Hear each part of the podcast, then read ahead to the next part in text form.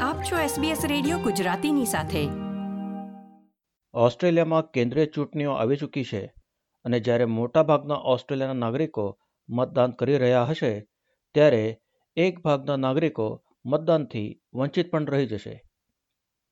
અનસાઉન્ડ mind એટલે માનસિક અસ્થિરતા ધરાવતા લોકો મતદાનને પાત્ર નથી હોતા. ઘણા વર્ષોથી માનસિક અસ્થિરતાની વ્યાખ્યા અને કેવા લોકોને એ લાગુ પડી શકે એના પર કોઈ વિચારણા કે ફેરબદલ કરાયા નથી. જાણીએ આ વિષય પર વધુ માહિતી વિસ્તારમાં.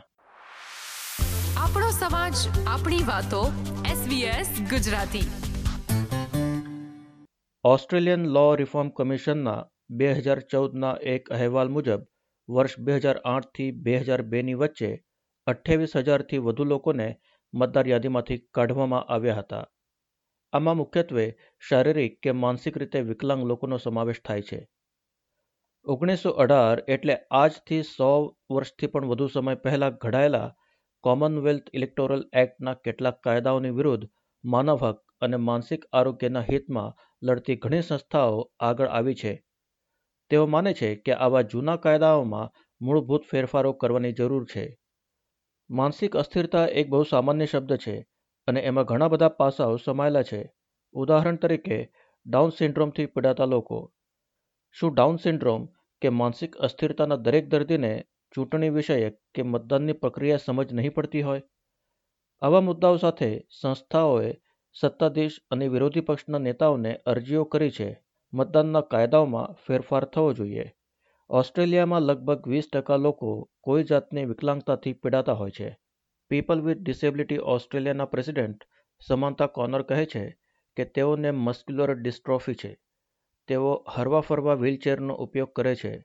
તેઓ છ સંતાનોની માતા છે અને જેમાંથી પાંચ બાળકો વિકલાંગ છે. તેઓ કહે છે કે વિકલાંગ લોકોને મતદાન કરવાની તક મળવી જોઈએ, જેથી એમનો અવાજ પણ સાંભળવામાં આવે અને એમના માટે યોગ્ય પગલાઓ ભરવામાં આવે. તેઓ કહે છે કે માનસિક અસ્થિરતાના આધારે મતદારોને બાકાત રાખી શકાય નહીં. જે પણ વ્યક્તિને કોઈ જાતની માનસિક બીમારી હોય, એ માનસિક અસ્થિરતાની શ્રેણીમાં આવી શકે છે.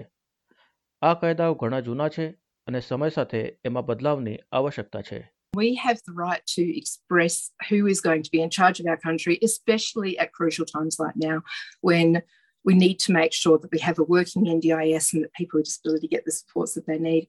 There's a provision which is just an archaic provision which says of unsound mind. And if you unpack that, it really means anybody with a diagnosis of a mental health condition. Um, it's not in line with Australians' human rights law.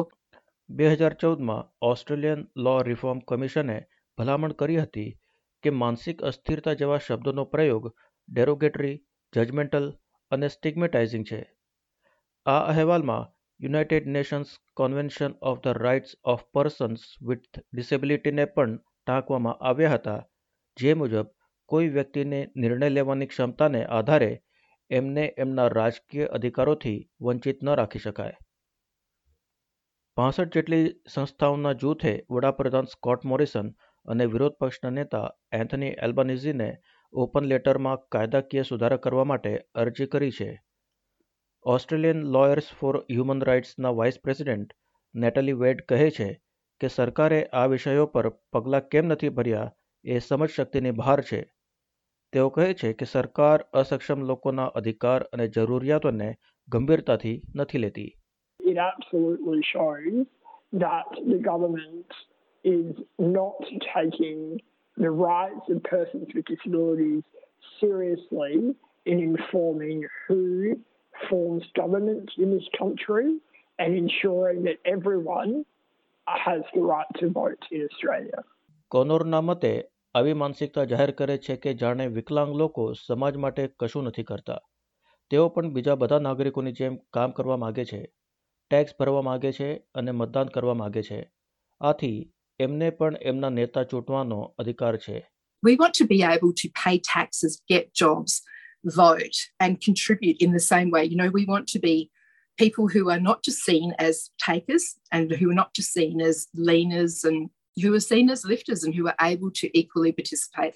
And that means that we have the right and the responsibility to be able to choose our leadership in the same way that other Australians do.